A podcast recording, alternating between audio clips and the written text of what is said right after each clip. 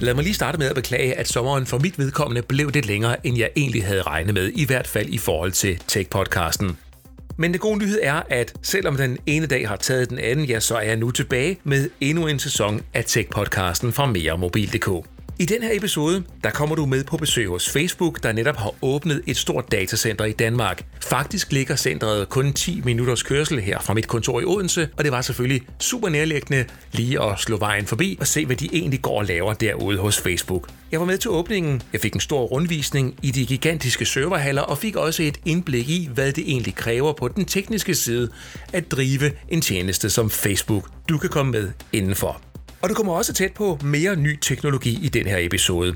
Vi skal endnu en gang fokusere på 5G. Ikke det supertekniske, som jeg gjorde i episode nummer 61. Nu spørger jeg i stedet for, hvornår får vi 5G i Danmark, og hvorfor arbejder teleselskaberne med 5G, når nu 4G fortsat ikke dækker alle afkroge af landet. Velkommen til Tech-podcasten fra meremobil.dk, episode nummer 66, åbningen af sæson nummer 5. Den her episode er optaget den 24. september 2019. Jeg hedder John G. Allerførst, der skal du med til pressemøde hos IKEA og Sonos. Slår du vejen forbi IKEA, så kan du nu købe en ægte Sonos-højtaler til IKEA-priser. Lige nu der består produktlineuppet af en bordlampe med indbygget højtaler, samt en højtaler, der også kan fungere som en hylde. Lampen har i øvrigt teknikken fra en Sonos Play One højtaler liggende inde i maven, så det er stort set det samme produkt. Begge produkter de lyder rigtig godt, og de matcher fint Sonos normale lydkvalitet. Højtalerne de integrerer sig fuldt ud med Sonos egen app, og du kan kombinere Sonos egne produkter, som du kender fra tidligere, med de nye her fra IKEA og Sonos, der hedder Symfonisk. Jeg har været med til den danske præsentation af Symfonisk, og her mødte jeg Oliver Frike, der er salgsleder for belysning og home electronics hos IKEA Danmark. Oliver, han er fra Tyskland, men han begår sig, som du kan høre, ganske glimrende på dansk. I've lost the use of my heart. Uh, I'm Sophie, I'm, I'm from IKEA, and this is from Sonos. Um, and um, we're here today to present uh, Symphonisk range for you. Some of you have already seen it in Milan, maybe, but uh, we thought it was uh, worth uh, the shot to do a local event too. Hvordan kan det være, at det er interessant for IKEA at indgå et samarbejde med Sonos om, øh, om lydprodukter? Det er fordi vi i 2017 gik ind i den der øh, HomeSmart marked med vores belysning med trådfri. Og øh, vi vil godt, at vores kunder de vil gerne øh, øh create atmosfære øh, med, med lyd derhjemme. Og derfor er det også vigtigt for os, at vi, vi lyder efter vores kunder, og vi er der for, for de mange mennesker øh, i verden, og derfor har vi søgt, hvem er måske en partner.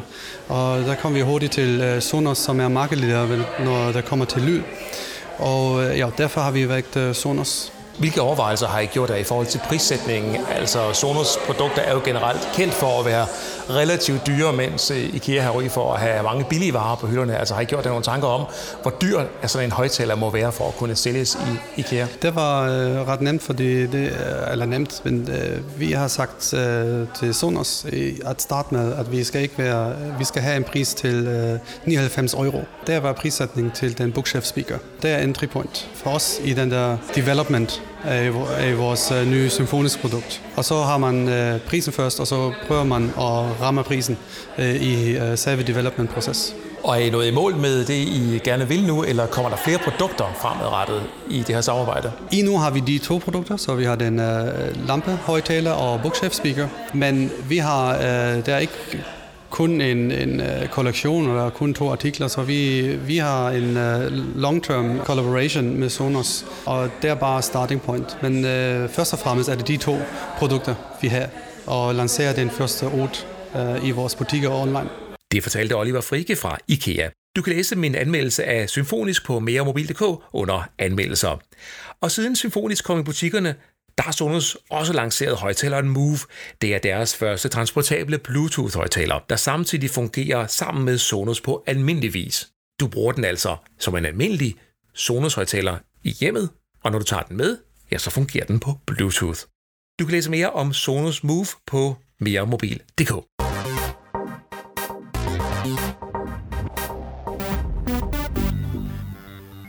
Der er rigtig meget snak om 5G i alle mulige medier fra tid til anden i øjeblikket, og mange de forventer, at 5G for alvor kommer til at fylde noget for den almindelige forbruger i løbet af 2020. Teleselskabet 3 de er kendt for at være hurtige til at introducere ny teknologi, og derfor har jeg sat 3's netværksansvarlige Kim Christensen stævne for at få et indblik i, hvor meget 5G fylder i dagligdagen, og hvornår vi skal regne med, at 5G bliver almindeligt for os slutbrugere. Nå Kim, du er jo øh, netværksansvarlig her i 3, hvor vi sidder i et relativt anonym mødelokale, der skal snakke om øh, fremtidens teknologi. Ja. Så der er ikke ret meget tech over det her, kan jeg sige til dem, der lytter med. Det er det kunne være hvilket som helst mødelokale ude i Mærsk eller et andet sted. Det kunne det, ja. Der står dog øh, nok her på døren. Og tre skilte hist og pist, ja. Men, øh, men fremtiden uden for mødelokalet her, det er jo 5G, har jeg hørt nogen snakke rigtig meget om. Hvornår er I klar til at tilbyde 5G? Jamen altså, jeg forventer, at det, øh, det så småt begynder at blive rullet ud fra 2020 af. De nye radioer, der bliver brugt i netværket, vil formentlig være 5G-kompatible. Øh, så er det jo også et spørgsmål om spektrum. Det vil jo være til rådighed. Det lave bånd vil være til rådighed øh, april næste år, altså i 2020, øh, fra den sidste kommende aktion. Og så det rigtig sjove spektrum, det er jo det, der hedder 3,5 GHz båndet. Det forventer vi at have til rådighed ultimo 2020. Så 5G til, til folket med høje hastigheder, der snakker vi nok 21. Måske skal vi lige få på plads det her med, med spektrum. Kan du lave en øh, Pixie-bogs udgave af, hvad spektrum er for en størrelse? Ja, måske. Øh, jamen, altså, det er jo, spektrummet det er jo, det, det er jo de radiobølger, vi bruger til, at uh, telefonen kan sende og modtage øh, opkald eller data på. Og øh, man arbejder i, øh, frekvens, i et frekvensbånd, der er fra de lave frekvenser op til de høje frekvenser. Og helt simpelt så er de lave frekvenser, de er gode til at give fladedækning, de rækker længere, og de har også en større indtrængningsevne i bygninger, så det vil sige, de er også dem, der er bedre til at lave indendørsdækning. Så når vi bevæger os op i frekvensspektrummet, så dækker de lidt mindre, øh, måske lidt højere kapacitet, og i bund og grund er det, hvor meget spektrum man har til rådighed. Det, det, det, det det, der giver, hvor meget kapacitet og hvor hurtige hastigheder man kan levere ud til forbrugeren. Og øh, når vi snakker 5G, så snakker man det, der hedder en 100 MHz carrier, og øh, der skal man så bruge 100 MHz i hvert fald. Og øh, det, det, øh, det, det er forholdsvis meget spektrum, og det er det, man primært får i 3,5 GHz-båndet, som kommer til auktion forventet øh, næste år. Vi har ikke lige så meget øh, spektrum i det lave bånd, øh, nogle af operatørerne, så, så man kan ikke levere lige så høje hastigheder i det lave bånd. Men man kan lave en god fladedækning og indendørsdækning. Så det første 5G, der vil blive rullet ud, vil være i det lave bånd, og det er primært 700 MHz-båndet, som er nyt for alle operatørerne at få. Og øh, det er det, vi har til rådighed fra april af øh, næste år. Hvorfor er det, at det er vigtigt med de der lave frekvenser på 5G? Altså kunne man ikke i princippet lave det samme med 4G? Og du har fuldstændig ret. Øh, langt det meste af de services, man vil se til at begynde med i hvert fald på 5G, det, det kan vi næsten lige så godt levere på 4G.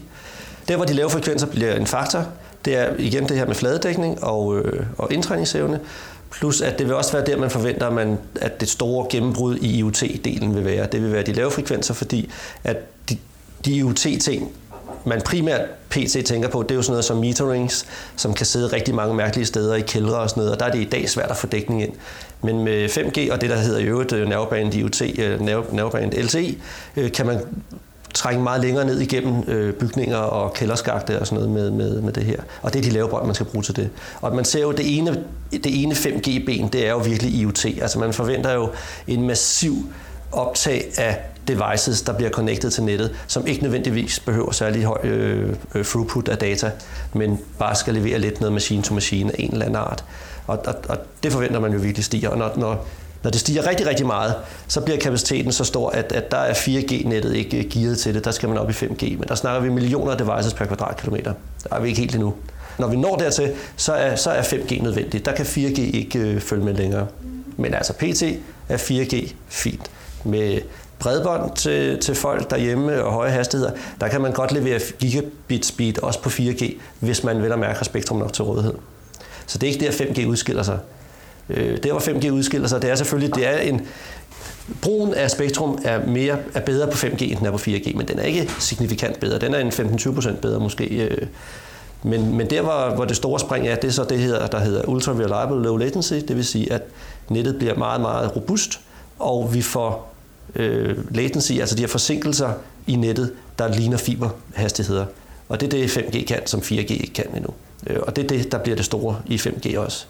Ellers kan vi rigtig meget af det samme på 4G, som vi kan på 5G.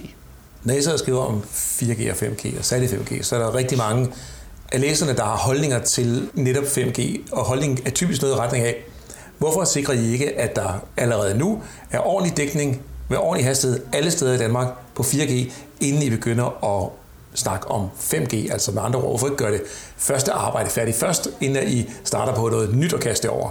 Ja, det, det kunne man jo godt øh, vente om og spørge om. Så kunne man være nervøs for, om vi nogensinde fik 5G. Øh, altså, det er jo, altså, vi, vi, vi ruller jo hele tiden ud og øger dækningsgraden i landet, og, og Danmark er jo vanvittigt godt dækket. Det, der nogle gange måske er, det er, hvad forventningsafstemningen er i forhold til, hvad man skal kunne. Altså, hvad er det, man skal kunne ude i en mørk skov? Øh, skal man kunne streame Netflix derude, eller er det nok, at man kan lave et telefonkald?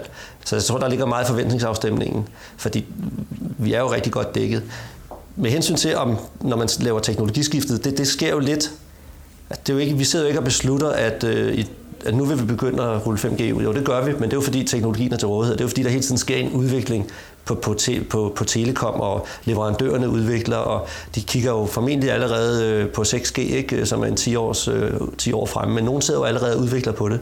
Så det er jo fordi, teknologien begynder at blive til rådighed, og øh, udviklingen af det udstyr, vi sætter op, simpelthen understøtter 5G. Om et par år kan vi jo ikke købe noget, der ikke understøtter 5G, så, så, det, så det kommer jo også lidt automatisk, om, om han er så teleselskabet ved det eller ej. Så er det så et spørgsmål for os om, hvor hurtigt vi ønsker at levere det ud til kunderne.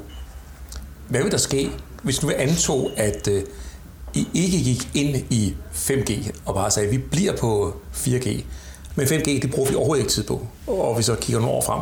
Hvis vi gjorde det som enkeltoperatør, så ville vi nok stille og roligt øh, begrave os selv ikke? Og, og, og ende vores dage, fordi at, øh, der ville være services, man så ikke ville kunne levere, som de andre operatører ville kunne levere. Hvis vi alle sammen sagde det, så ville vi nok som, som land få nogle konkurrencemæssige problemer i forhold til udlandet, hvis de havde 5G.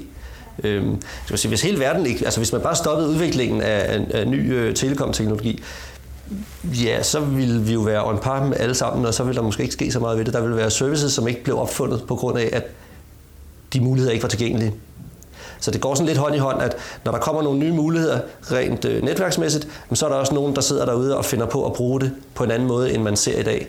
Og, og, og så har det sådan en forstærkende effekt på hinanden, at, at, at det ligesom bærer hinanden op vil 4G sande til, så man altså, vil få lavere hastigheder og dårligere dækning, hvis man ikke øh, byggede 5G på? Altså fordi at forbrugen af, du sagde selv før, flere devices, ja, ja, altså, osv. Hvis, hvis vi antager, at device, eller hvis, hvis opfindsomheden fortsætter derude, og man finder på services, der skal bruge højere og højere båndbredde og kapacitet, så vil det jo et eller andet sted sande til. Altså så vil, selvom vi fik mere spektrum og kunne bruge på 4G, så hvis behovet for throughput stiger så voldsomt, og mængden af devices stiger så voldsomt, så, så vil teknologien nok sande til, altså så, så er det ikke godt nok. Hvordan ser I på 5G og prioriterer 5G på nuværende tidspunkt? Er det noget, I dedikerer hele jeres hverdag til, eller er det sådan noget, ah, det kommer engang?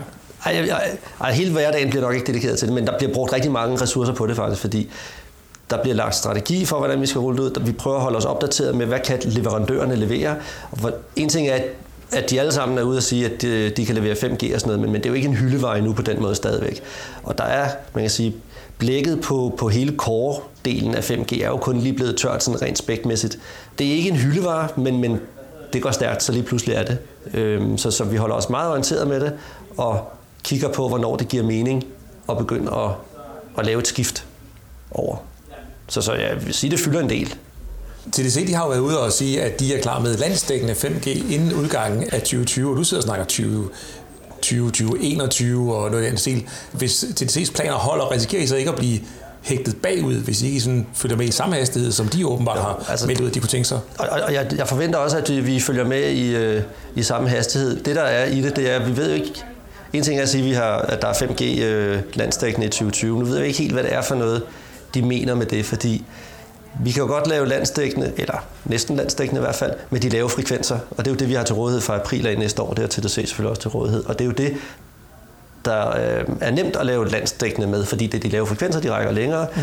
Men kapaciteten er ikke så høj i forhold til det 4G, vi kan levere i dag. Så har TCF til den fordel, at de lå med en del 2300 MHz spektrum, som også kan bruges til 5G, som selvfølgelig er højere kapacitet, øh, som de kan rulle ud øh, steder. Men det er ikke noget, man formentlig vil bruge til at lave landsdækkende. Så hvis man skal tage det for gode varer, at de har 5G i hele landet øh, næste år 2020, så er det formentlig med de lave frekvenser, og der vil vi andre operatører formentlig også øh, være godt med. da 3G blev introduceret, og da 4G blev introduceret, der var der en enorm kamp om at komme først med at kunne sige, at vi er de første med for eksempel 4G. Er der den samme, fornemmer I den samme, sådan, jeg har lyst ud i, i markedet til sådan at, at sige, vi skal være de første. Det er vigtigt at være de første. Bare for at kunne sige det. Der er nemlig nogen, der mere kan huske, hvem der var først med 4G. Nej, lige, lige præcis.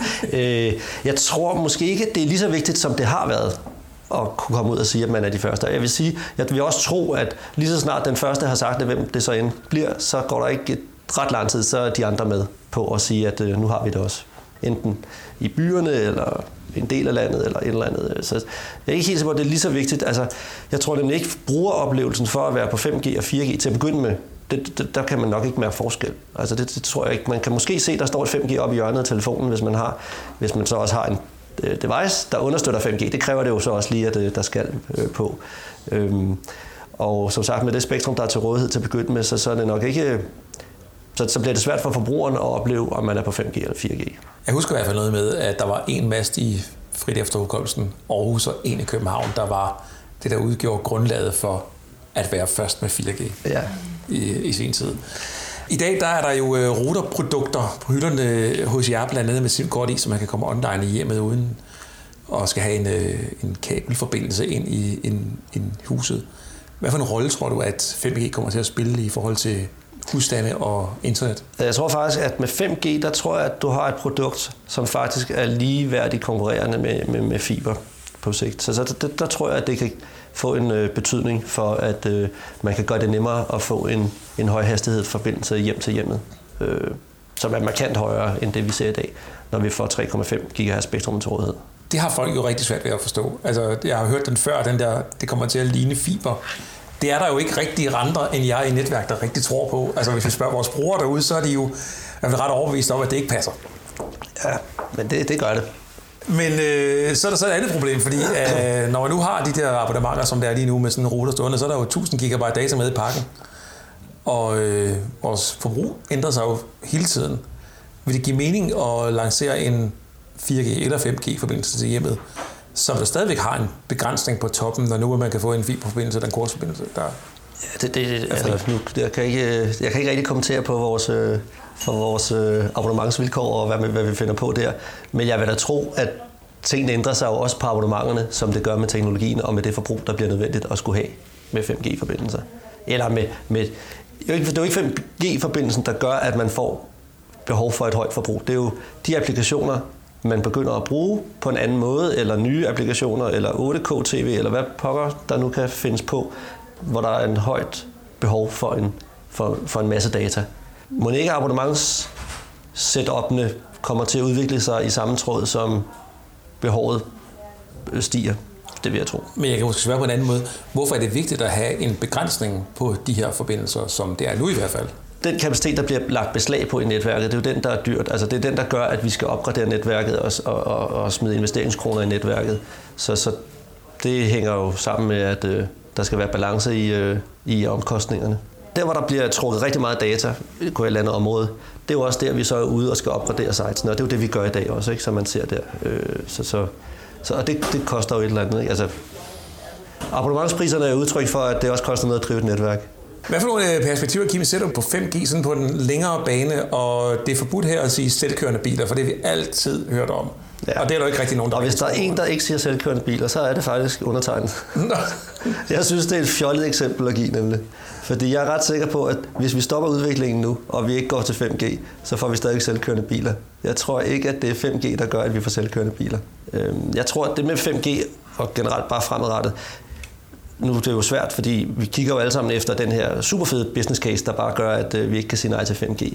Men der kommer jo helt sikkert en masse IoT-ting, altså en masse ting, der bliver connected til nettet på en helt anden måde, end vi har set før. I det øjeblik, at øh, modempriserne for de her ting falder til et niveau, så det er billigt at implementere hvor som helst, når som helst. Det kræver det jo. Det, det er jo det, de slås lidt med i dag også. Og så kommer der, tror jeg, nogle helt andre use cases, end vi er vant til at se, eller har set nogensinde før på det her rigtige 5G med det her ultra reliable low latency.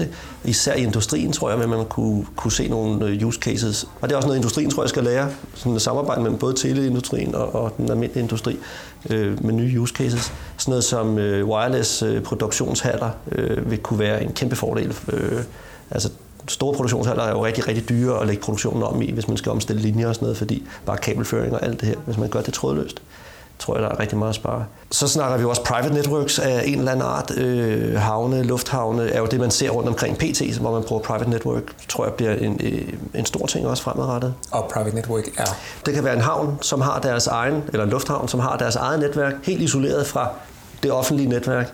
Så de kan bruge fuldstændig øh, som et almindeligt netværk, øh, men hvor man har nogle andre fordele i, for eksempel en lufthavn, hvis de har et dedikeret netværk der, så selv hvis der sker en ulykke, og folk begynder at ringe, alle ringer samtidig, så bliver de ikke belastet af det, man kan fungere stadigvæk, i stedet for at hele netværket omkring dem faktisk lukker ned, fordi at der pludselig sker en overbelastning. Øhm, så, så de er endnu mere sikret på nogle af de her specielle ting. Man ser det i dag med lufthavne og almindelige havne og miner har, har private network, LCE. Øh, men, men det tror jeg bliver større også fremadrettet med 5G og bliver nemmere at implementere. Vi sidder lidt og kigger ind i en fremtid, hvor vi kan godt se, at det bliver smart, det bliver hurtigt, low latency, og der er rigtig mange fede ting, men vi er ikke rigtig der endnu, hvor vi har opfundet sådan den, den fede ting. Nej, og det er rigtigt. Altså det, der, der er ikke en eller anden, der siger, at 5G, øh, det skal vi have, fordi at... Og det er en no-brainer.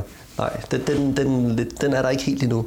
Altså, der er jo klart også øh, en grund til, at vores kære leverandører pusher for, at nu er, nu er det vigtigt, at vi får 5G. Øh, og, og, og de har også svært ved at komme op med den her helt single use case, der siger, at det er derfor. Det er nok, fordi de har investeret en del af de penge, som de godt vil til at have tilbage. Så derfor er det også rigtig vigtigt for dem, at vi får 5G så hurtigt som muligt. Det er jo sådan lidt hønnen og ægget, fordi man kunne sikkert heller ikke have forestillet sig tilbage, da vi startede med 2G, at det, hvor vi er i dag i forhold til mobil og hvad man kan mobilt og sådan noget, øh, det havde man jo bare grinet af formentlig. Ikke? Øh, selv i 3G's tidlige dage havde man grinet af, at, øh, hvor vi er i dag, hvis man troede på det. Så om 10 år eller bare om 5 år, så tror jeg, at vi kan sidde og kigge tilbage og sige, wow, det var altså cool. Altså, nu kan vi jo slet ikke leve uden 5G, fordi det er jo ikke noget, vi kunne på 4G. Inden vi sådan helt der slip, Kim, i dag har jeg en roaming-aftale med, med TDC. Jeg skal ærligt sige, for mig vedkommende, jeg ikke rigtig se den virker. Jeg kunne heller ikke rigtig se, at TD-aftalen rigtig fungerede. Mit device skifter sgu ikke rigtigt, og jeg sådan forventer, den skal og sådan noget. Men jeg kan også se, at I bygger netværk hele tiden, så det store spørgsmål fra mig som forbruger og kunde i selskabet også er jo, hvornår slipper vi af med de der roaming-aftaler, og hvornår kan I stå på egne ben med netværket selv? Det kan vi vel i løbet af en tre års tid. Det er alligevel længe. Ja, men det er jo også fordi, at behovet stiger og stiger. Så tidligere skulle vi måske bygge x antal master, og nu skal vi måske bygge det flere, fordi kapacitetsbehovet er større. Så vi skal også bygge nye positioner der, hvor der faktisk er positioner i forvejen, simpelthen for at øge kapaciteten. Altså folk skulle meget gerne komme over på vores roaming-aftale, der hvor vi ikke har dækning. Det er jo det, der er planen. Og, øh, og det er jo ikke fordi, vi gør noget for at holde på folk ekstra længe. Vi vil faktisk også give folk en rigtig god oplevelse. Så det skulle gerne virke, uafhængigt hvor man er. Hvis vel at mærke, vores roaming-partner også har dækning i det område selvfølgelig. Det, er selvfølgelig det kræver det. En, en, en, en lille detalje der. Nå, men den lader vi stå der og, øh, og håber så, at der, der kommer, kommer styr på den, øh, på den sidste del også. Men øh, indtil videre, tusind tak for din tid. Selv tak. Jeg har været inde i Facebook, altså derinde, hvor Facebook, WhatsApp og Instagram bor. Det skete i forbindelse med åbningen af Facebooks 9. datacenter i Odense, hvor jeg var inviteret indenfor. Og det er altså imponerende. De her otte serverhaller de indeholder i tusindvis af servere, fordelt på et areal svarende til otte store fodboldbaner. Centret er et af de mest moderne datacentre i hele verden, og modellen for centret er noget, som Microsoft, Google, Amazon, Apple og mange andre lader sig inspirere af. Det forholder sig nemlig sådan, at de store firmaer de deler viden om, hvordan de her serverfarmes kan drives bedst muligt og mest effektivt. Datacentret i Odense har sit eget elværk, og det trækker strøm svarende til strømforbruget fra alle husstande og virksomheder i hele Odense Kommune. Forsyningssikkerhed det er jo altafgørende, når man skal bygge et datacenter, og det gælder forsyningssikkerhed på strøm såvel som fiberforbindelser, og her er vi rigtig gode i Danmark. I stedet for at bruge energi på nedkøling med aircondition, så opsamles varmen fra udblæsningerne på serverne og ledes videre i fødekæden. Fjernvarme Fyn har således bygget en fjernvarmecentral skråt over for Facebook i Tigtenbyen i Odense. Her bliver overskudsvarmen til fjernvarme for 6.900 husstande på årsplan. Servercentret består af to områder, ODN1 og ODN2. Det var i ODN2, at der blev åbnet for rundvisning. Lyt med her, hvor jeg får en snak med Peter Mønster, Facebooks nordiske kommunikationschef. Undervejs der hører du også Rachel Peterson, der er Vice President of Infrastructure hos Facebook, og du møder desuden også den lidt vittige energi- og forsyningsminister Dan Jørgensen. Manden med den irske accent, det er Niall Mike Entegard, der er direktør for datacentre i det såkaldte EMEA-område. Today we are announcing that Facebook's Odense data center is beginning to serve traffic internettet og, øh, og de ting, der lever på internettet, altså i det her tilfælde vores apps og services, de skal jo have et sted at bo.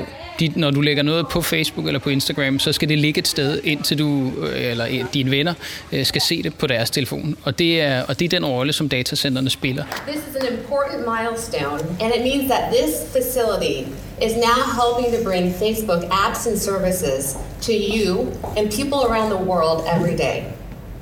With more than 56,000 square meters, this data center is now an important part of our global infrastructure. So that's a server. That's how easy it is to take it out. And then Odense viser bare at være et rigtig, rigtig godt sted af en række årsager. For det første har Danmark et øh, super stærkt øh, og velfungerende elnet, som er integreret med resten af de nordiske lande, hvilket vil sige, at der er rigtig god adgang til øh, vedvarende energi. Vi har et stærkt fibernet, hvilket vil sige, at der er den båndbredde, vi har brug for, for at kunne levere vores ydelser på, på internettet. På Facebook, der hedder det like. På Fyn, der hedder det lifey. På Facebook hedder det thumbs up på Fyn, hedder det, det er ski godt. Og så er der jo den helt enestående øh, øh, mulighed øh, her i Odense for at få taget den grønne energi, som vi, den vindenergi, vi har brugt på at drive vores server, og så faktisk genanvende den ved at indvinde varmeenergien fra serverne, og så føde den tilbage ud i øh, fjernvarmenettet, så det bliver til grøn øh, fjernvarme for øh, borgerne i, i området. En virksomhed, der ved, hvad der rører sig ude i verden, som studerer, hvad der foregår, i alle hjørner af den her planet. De ved selvfølgelig godt, hvilke lande, der kan levere de grønneste, de mest fremtidssikrede løsninger. Og det kan vi i Danmark. Messenger or WhatsApp, that travels from your phone, from your device, from your computer, um, you know, whether it's across your mobile network or your, your home internet um, or work, across uh, then onto fiber to a local point of presence. It's a small network uh, node close to where you live in, in most major cities. And then that travels from there to across larger capacity networks to sites like this, the data centers. And that's that's what data centers really are. They're they're really the engine of the internet. They are what do all of the work behind the scenes. Hvis man er på Facebook i Danmark, og det er der jo rigtig, rigtig mange, der er, vil man så opleve nogen som helst forskel ved, at øh, man har sat strøm til serverne her i Odense? Jeg tror ikke, du vil opleve den. Altså, man kan, man kan måle en forskel. Der er en forskel på det, der hedder uh, latency, altså den tid, det tager for data pakker og bevæge sig på tværs uh, af netværket. Men, uh, men på sådan en almindelig tirsdag i uh, november, hvor du tjekker din telefon, der tror jeg ikke, du vil tænke, uh, hold da op, det, det betyder så godt nok en del. Men, men teknisk set, så, så ja, så, så vil der være en lille forskel. Hvis nu at det her datacenter forsvinder øh, fra jordens overflade øh, af en eller anden årsag, der går en stormflod, der vælter hele, øh, hele serverparken over, hvad sker der så med de data, der ligger her? Altså, vi har jo nogle, øh, vi har nogle backup-systemer, som sørger for, at øh, selvom der skulle være et totalt øh, strømnedbrud, så, øh, så kan vi holde øh, datacenteret op at køre. Og så derudover er der selvfølgelig en masse, øh, en masse systemer, som går i kraft for at sørge for, at, øh, at, den, øh, sådan, øh, at de kommunikationstjenester, og, øh, som, som, som vi tilbyder folk, at de er oppe, og at de kører også øh, under sådan uheldige eller ekstreme omstændigheder. Hvis du gerne med egne øjne vil se centret indefra, så gik forbi meremobil.dk og tryk på fanen WebTV. Herunder finder du indslaget, der hedder På besøg hos Facebook i Odense.